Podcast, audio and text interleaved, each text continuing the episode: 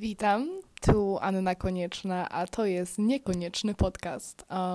W tym premierowym odcinku podcastu (nie)koniecznego zamierzam Wam powiedzieć, czemu ten podcast istnieje lub tak naprawdę dopiero zaistnieje w internecie.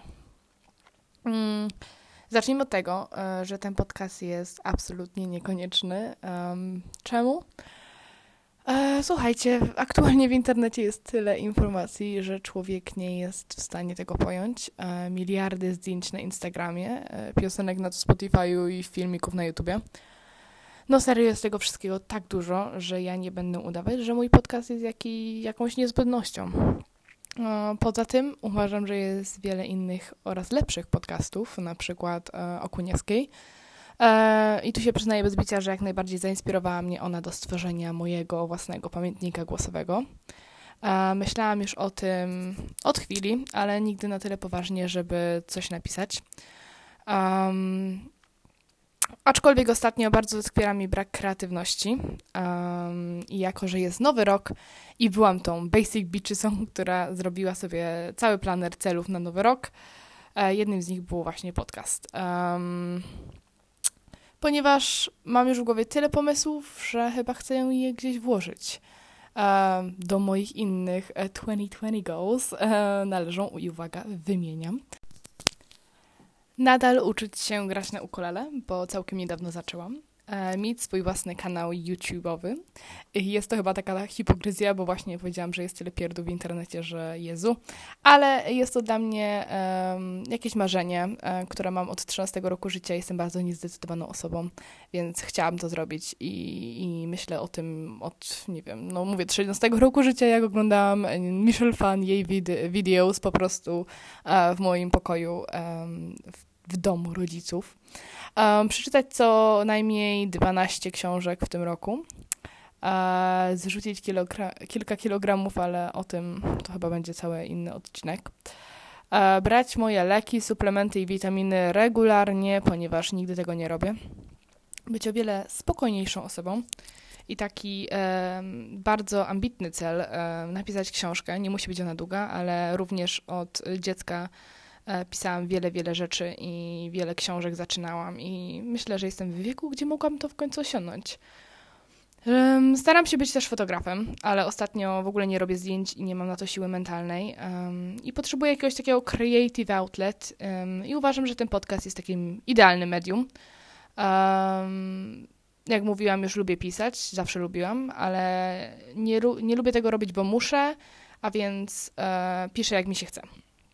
Ten podcast będzie też po to, że jak będę wkurwiona, to nie będę truła życia moim znajomym, opowiadając jedno i to samo w kółko, tylko będę mogła to przełożyć na ten wirtualny papier, nazwijmy to tak, i powiedzieć do mikrofonu. Poza tym jestem gadułą i myślę, że mówienie całkiem dobrze mi idzie. Nie lubię natomiast słuchać swojego głosu, chyba jak każdy, i będzie to super środek do tego, abym się do niego przyzwyczaiła. Muszę Wam przyznać, że ten pierwszy odcinek bardzo trudno jest mi napisać. Nie wiem za bardzo, co w nim zawrzeć, bo nie chcę, żeby był jakiś taki konkretny, na konkretny temat. A z drugiej strony takie gadanie o niczym to tylko dodawanie do tego niepotrzebnego hałasu internetowego, o którym już dwukrotnie wspominałam. Wiem, że w wielu podcastach zazwyczaj ten pierwszy odcinek polega na przedstawieniu siebie. I ja w pierwszym drafcie tego dokumentu, w którym robię notatki, zrobiłam streszczenie mojego życia i nawet mnie ono znudziło. No i wtedy się poddałam, siadłam i stwierdziłam, że może wcale nie jestem taka dobra w pisaniu, jak myślałam. No ale przebrnęłam przez swoją barierę niskiego samopoczucia i nagrałam to, co napisałam, wiedząc, że to nie jest jakiś rewelacyjny content. Po wysłaniu go do mojej najlepszej przyjaciółki dała mi ona nie tylko takich parę cennych wskazówek, ale też zastrzyk motywacji i takiej dobrej energii. A więc zrobimy to inaczej. Opowiem Wam, jak to jest być mną, bo naprawdę nie jest ważne, gdzie się urodziłam i to, że miałam bardzo agresywnego królika w dzieciństwie. Wolę Wam powiedzieć, jak to jest być mną tak naprawdę. A więc zaczynajmy. Anna Konieczna. Jest ona bardzo zagubiona życiowo. Konieczna od dawna czuła, że w małym mieście jej życie nie może się rozgrywać, dlatego zamarzyła o studiach w Anglii, konkretniej o modowych studiach. W Londynie zakochała się na wycieczce szkolnej i już w gimnazjum miała wydrukowane zdjęcie tej najbardziej upragnionej uczelni, które wisiało nad biurkiem, aby motywować ją do nauki. Oczywiście, gdy nadszedł czas liceum, wszyscy kazali jej zejść na ziemię i zamiast do szkoły plastycznej wybrała się na Biolhem.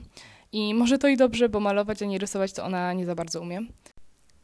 Szybko przygnębiła ją natomiast wizja bycia dietetykiem czy biotechnikiem i zdecydowała się jednak na te studia w Anglii. Zdała maturę z rozszerzonego polskiego i historii sztuki. Napisała personal statement, złożyła portfolio, na które jeśli patrzę z perspektywy czasu, to nie wiem jak się dostałam.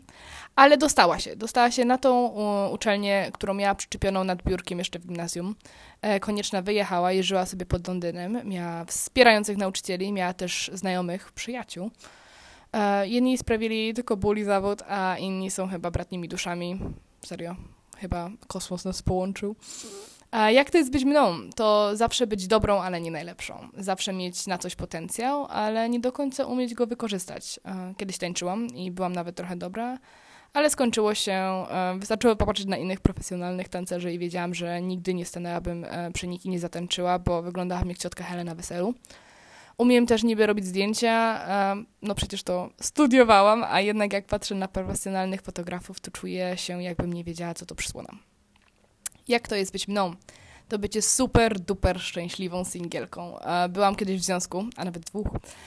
I dużo mi one nauczyły. Po pierwsze, że ja nienawidzę być w związku, a po drugie, że ja się do związku nie nadaję.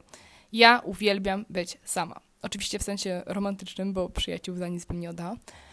Kocham to, że nigdy nie muszę się dla nikogo zmieniać, że nie muszę mojego życia dla kogoś kompromisować, że to ja decyduję o wszystkim, co tyczy się mnie. I jestem już tą sykielką parę lat i nie mam najmniejszej chęci tego zmieniać, ale oczywiście, że muszę wysłuchiwać tekstów ludzi, że jeszcze nikogo takiego nie poznałam, że jeszcze mi się zmieni. Może mi się zmieni, a możliwe, że nie i jest mi z tym dobrze. Jak to jest być mną? To bycie bardzo łatwowierną. No i we wszystko uwierzę.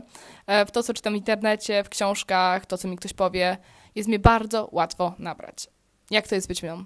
To bycie najbardziej zapominalską osobą. Ja nie pamiętam imion ani twarzy osób, z którymi chodziłam na zajęcia z tańca przez 5 lat. Ja nie pamiętam swoich haseł do niczego i dlatego mam taki zeszycik, jak moja babcia Jola, z wszystkimi hasłami. Jak to jest być mną? To bycie osobą bardzo zagubioną i bez takiego miejsca na ziemi. Mieszkam teraz w Warszawie, kiedyś w Epsom pod Londynem i życiowo nie jestem w stanie powiedzieć, gdzie jest taki mój dom. Na pewno nie w mieście, w którym się wychowałam, ale też nie w Anglii.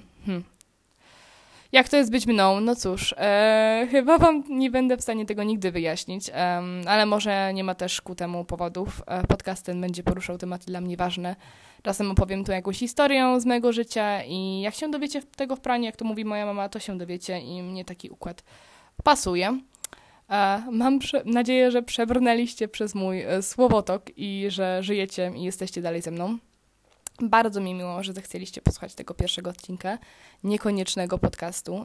Dziękuję wam za waszą uwagę. Następny odcinek pojawi się wkrótce i mam nadzieję, że będzie o wiele ciekawszy, ale dalej również niekonieczny. Żegnam was. Anna Konieczna.